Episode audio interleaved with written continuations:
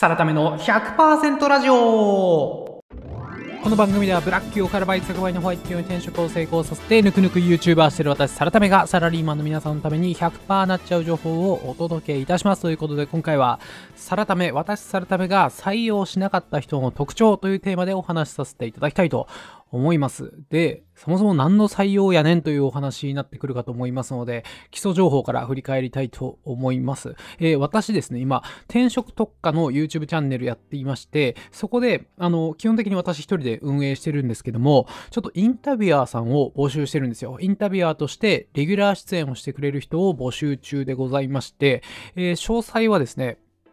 11月12日か、えー、約3週間ほど前に、こんな人募集してますみたいな動画出したんで、それで説明欄にもその動画貼っとくんで、ぜひ見ていただきたいんですけども、まあ、要は顔出しなしでも、匿名でも OK ですよ、副業でも OK ですよ、というところで、レギュラー出演のインタビュアーさんを募集していて、まあ、人柄としてはインタビュアーの方なんで、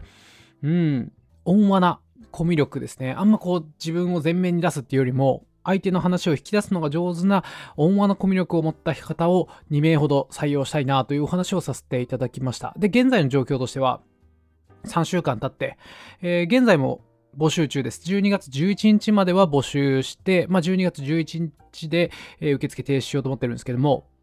一旦11月末ぐらい、この3週間ぐらいでご応募いただいた方に関しては、その中で一次審査を通過した方にのみ通過連絡と二次審査の課題をお願いしたという状況でございまして、つまりこの一次審査受かった人、落ちちゃった人っていうのが、えー、明確になったので、それを踏まえて、今回のテーマ、サラタメが採用しなかった人ってこんな人でしたみたいなお話と、逆に、この人ぜひお願いしたいなと、二次審査進んでいただきたいなと思った人はこんな人でした。という話。そして、おまけとして、ちょっとこのお題の出し方ミスったなという、私がミスったポイントなんかをお話したいというふうに思っております。で、メインテーマ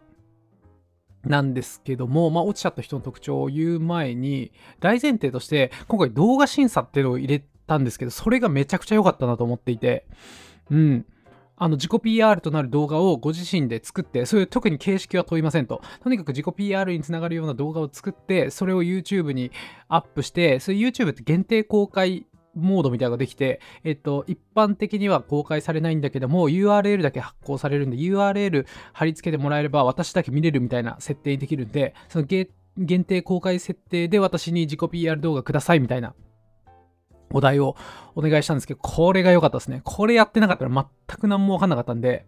この動画審査を入れたからこそ、かなり的確な選抜ができたんじゃないかなというふうに思います。本当に文字情報でこの人いいかなって思っても、やっぱ動画で伝わる情報ってすごい情報量なんで、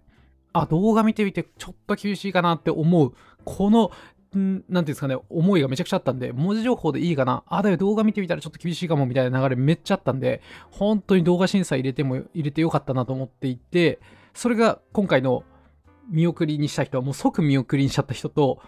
採用した人のこの違いにすごく影響してくるんですけども、まず見送りにした人なんですけど、この動画の話ともかなり深く関わるんですけども、えー、要は、リスク取れない人ですね。リターンが読めないと。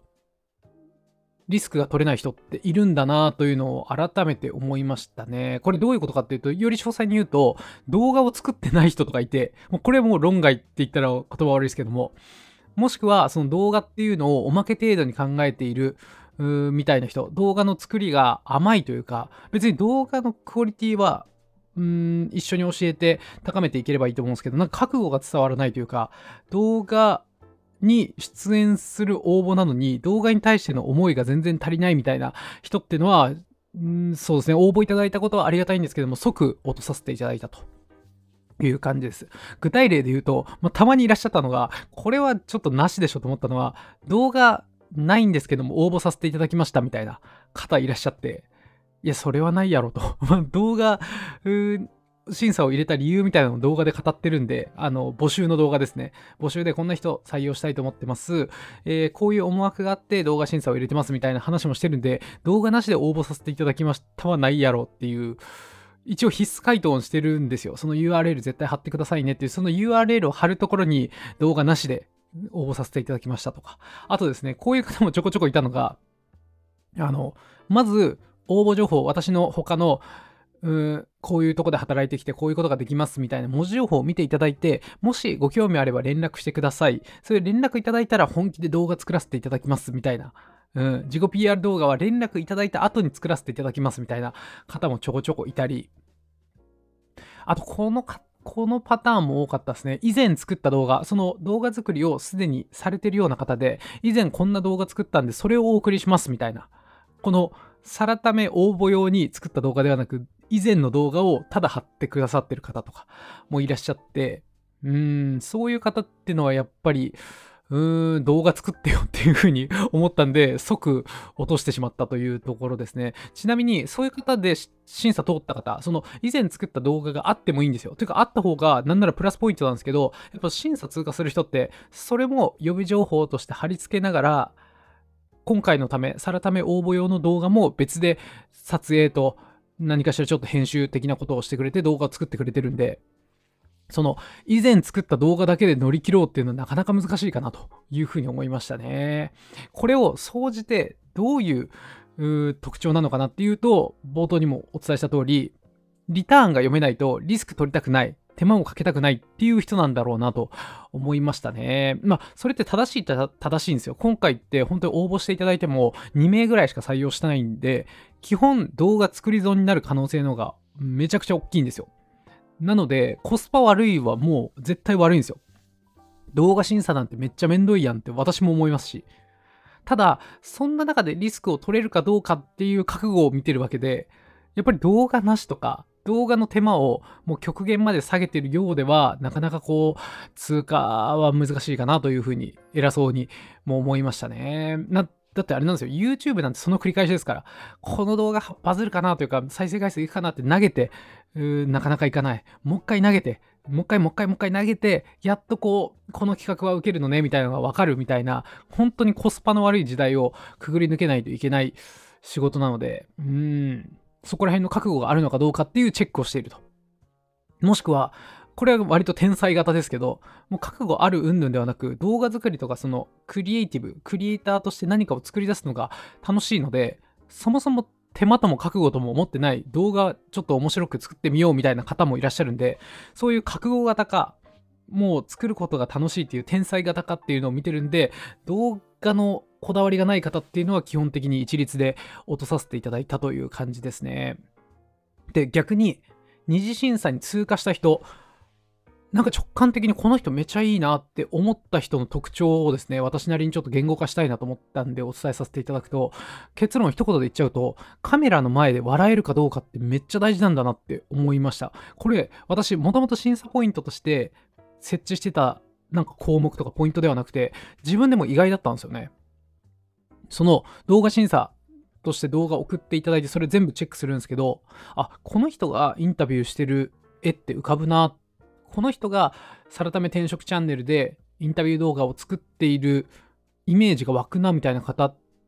と、全く湧かないなっていう方が直感的にあって、それでバーって見てって、何が違うんだろうなっていうことを深掘りして言語化してった先に見えたのがですね、これだったんですよ。えー顔出ししてる方、顔出ししてない方、どっちもいたんですけども、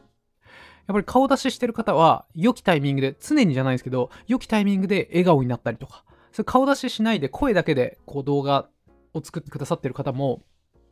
やっぱり良きタイミングで自分で笑っちゃってるというか、まあこんなこと言うのはあれなんですけども、みたいな感じ、今みたいな感じで、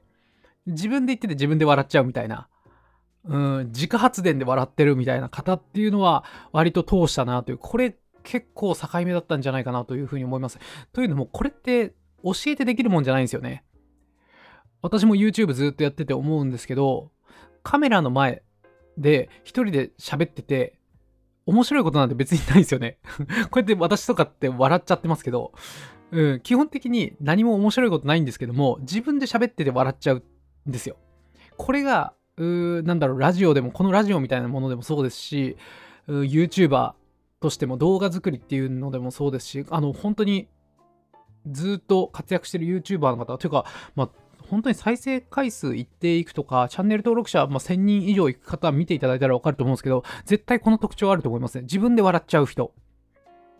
やっぱり自分で笑っちゃうっていうことは、もう頭が伝えるモードになってる人なんですよね。何かこう台本があって、それを読み上げるっていうだけではなく、その言葉の意味を噛み締めてるからこそ、なんかちょっとおかしいなと思って笑っちゃったりするみたいなところがあるんで、うーん、すごく動画をしっかり作ってくださってる方でも、ただ台本を読み上げてるだけみたいな感じになっちゃう方っていうのは、すごくしっかりしてるなと思ったんですけど、多分この私の取り組み、転職チャンネルで情報伝達だけではなく、ちょっとエンタメ化、別にめちゃくちゃエンタメ化しなくてもいいんですけど、うん、言ってしまえば転職成功した人とか失敗した人にインタビューするだけっちゃだけなんで、それを少し味付けして面白くできるように、そのちょっとした味付けが自分で笑っちゃうみたいなところ大事になってくるんで、これはうん、大事なポイントとして、審査項目として入れさせていただいたって感じですね。まあ、とはいえ、できてない人で通過させた方もいるんですけどね。うん。まあ、応募情報の文面とか、動画の表情とか、うん、そういうものから覚悟がすごく伝わってきていて、この自分で笑っちゃうみたいなのは、ある意味才能みたいなところなんですけども、それを乗り越えられるぐらいの、これ、それ大事なんだよって言ったら、どうにか努力で乗り越えてくれそうだなっていう熱量が伝わる人は、それができてなくても通過させたパターンもあるんですけども、そういう方もいらっしゃるんですけども、まあ、ただ正直二次審査的に厳しいかなという気もしてますね。うん、そんな話でございます。ただ、これ私のオリエンも悪かったなという、これちょっと私のミスの話につながるんですけど、私が動画で結構強調しちゃったのが、そのただコミュ力があるだけではなく、音話で包み込むようなインタビュアー向き、あの、インタビュー相手を食っちゃうようなコミュ力ではなく、自分を前面に出すような押し、押し出すような、自分を前面に押し出すようなコミュ力ではなく、あくまで引き出す、黒子役としてのコミュ力が必要ですよ、みたいな話をしてしまいすぎたために、強調しすぎてしまったために、うん、今回その応募内容に関しても、送られてくる動画に関しても、びっくりするぐらいめっちゃ真面目で、うん、それびっくりしましたね。やっぱり YouTube の動画を一緒に作らせてもらうんで、少しギャグ戦というか、小ボケの要素も見たかったなと思ったんですけど、私のオリエンというか、こう、指示内容が悪かったんで、もうすごいですよ。もう、〇〇と申します。私の強みは？みたいな、もう本当に会社の面接みたいな動画がバンバン送られてきたんで、そこは私のミスでしたね。多少クリエイティブ要素とか企画力要素みたいなところを問うというか、そこも見てますよみたいな話をした方が良かったなと思いました。そうですね。で、そんなボケなくていいんですよ。あまりにも、スライム風呂入ってるみたいな ボケ方されても困っちゃうんですけど、例えばそうですね。なんだろう。うーんと、めちゃくちゃ真面目に自己紹介するんですけど、ほんと信じられないぐらい、もう外国人が着るような漢字、よくわかんない漢字2文字書いてあるみたいな、うん、シャツを着て、でも真面目に自己紹介するとか、そういうフックでもいいんですよ。うん。すいません。あの、自己紹介させていただきます。ただ、私のお気に入りのめっちゃダサいシャツを着て、ん自己 PR させてもらうんで、全然情報が頭に入ってこないかもしれないんですけども、それを覆すぐらい熱量のある自己紹介させていただきますみたいな冒頭があるだけでも、なんかちょっと真面目な自己紹介でもちょっとおもろいなみたいな感じになるんで、なんかそういうのも期待してたんですけども、そこら辺ができてる方はほぼ一人もいらっしゃらないぐらいだったんで、うん、そこは私のオリエンミスだったなというふうに思います。企画力、クリエイティブさみたいなところは見れなかったなというところ。YouTube でめちゃくちゃ大事なのに。なので、今回、一次審査終わって、その温和なコミュ力とか、基礎情報、こういう職歴として働いてきましたみたいなところ、大前提みたいなところはクリアいただいた方々に、第二次審査として今お願いしているのが、企画力審査として、えっと、11月中にもうすでに応募いただいた方に関してはもう返答してるんですけど、こんなお題ですね。もし、転職 YouTube チャンネルで、さらためにインタビューするとしたら、どんな企画、どんなタイトル、どんなサムネ、どんな質問しますか？っていうのを二次審査としてお願いしてます。もちろんですね、えっ、ー、と、再生回数、YouTube なんで再生回数をなるべく伸ばすことを考えてくださいと。ただ、えー、伸ばすだけではなく、転職 YouTube チャンネルなんで、最低限どっかしらかすめるぐらいでいいんで、転職とかキャリア、仕事みたいなところに絡めるようにしてください。となると、サラタメに対してどんな企画、どんなタイトルでインタビューをしますかと。それ私は全面協力する上で、本当にそれ動画作るので、もし二次審査通過して最終の面談とかも OK パスしたら、その動画本当に作るんで、どんな企画にしますかみたいな審査を二次審査としてさせていただいている感じですね。うん。まあ、これも結構企画力大事だと思うんですよね。企画力試されるなと思っていて、やっぱ再生回数だけ伸ばすとしたら、サラタメの貯金額とか、サラタメ恋愛遍歴はあんま興味ないかもしれないですけど、買ってよかったものランキング2023とかでいけると思うんですけど、やっぱ転職 YouTube チャンネルなんで転職とかキャリアを絡めつつってなると、ちょっと何ですかね、ニッチな真面目なテーマになると思うんですけど、それでも再生回数を伸ばすとしたらどう調理すればいいかっていう結構頭ひねると思うんで、そんな二次審査をお願いしているところでございます。うん、これもめっちゃ楽しみですね。基本的に今、一次審査通過した人っていうのは、すごく真面目だったりとか、うん、なんだろう、やる気、覚悟みたいなところは感じ取れてるので、そういう方々がクリエイティビティ、企画力を発想したらどうなるのかっていうのはめっちゃ楽しみだなというふうに思います。ということで最後まとめさせていただきます。今回はですね、サラタメが転職 YouTube のインタビュアーの募集の審査で落とした人、見送りにした人とこの人いいなって通過させた人の違いについて語らせていただきました。まあ、結論として動画審査入れてよかったなという話で、えー、採用した人っていうのはカメラの前で笑えてる、頭が伝えるモードになってる、言葉を噛み締めて話してる人。そして、即落とした人っていうのは、リターンが読めないんだったらリスク取りたくない、手間もかけたくないっていう姿勢が見える人。そんな人は、お見送りとさせていただいたというところですね。それ私のミスとしては、ちょっとこの温和なコミュ力、引き出す黒子役みたいなところを強調しすぎて、めっちゃ真面目な応募内容だけになってしまったというところがあるんで、それは第二次審査で見たいなというふうに思っております。この、なんだろう、採用企画、私的にはめっちゃ楽しんでるんで、うん、すごく本気で応募いただいている方もいるんで、その進捗をですね、またお伝えしたいなというふうに思っております。もしですね、これ聞いて、え、今からでも応募したいっていう方はですね、12月11までは受け付けてますんで、うん。ただまあ正直こう一次審査通過した方ももう10名ぐらいいらっしゃってある程度なんていうんですかね、うん、ハードルは上がってるんで中途半端な気持ちだったらやめた方がいいんですけどいや俺やったるでっていう方がいらっしゃったらですねあの説明欄のところにこんな感じの人募集してますみたいな動画貼ってあるんで、その動画の概要欄に応募フォームも貼ってあるんで、ぜひ、ふるってご応募いただきたいと思います。また進捗あり次第ご報告させていただきます。ということで、いってらっしゃい。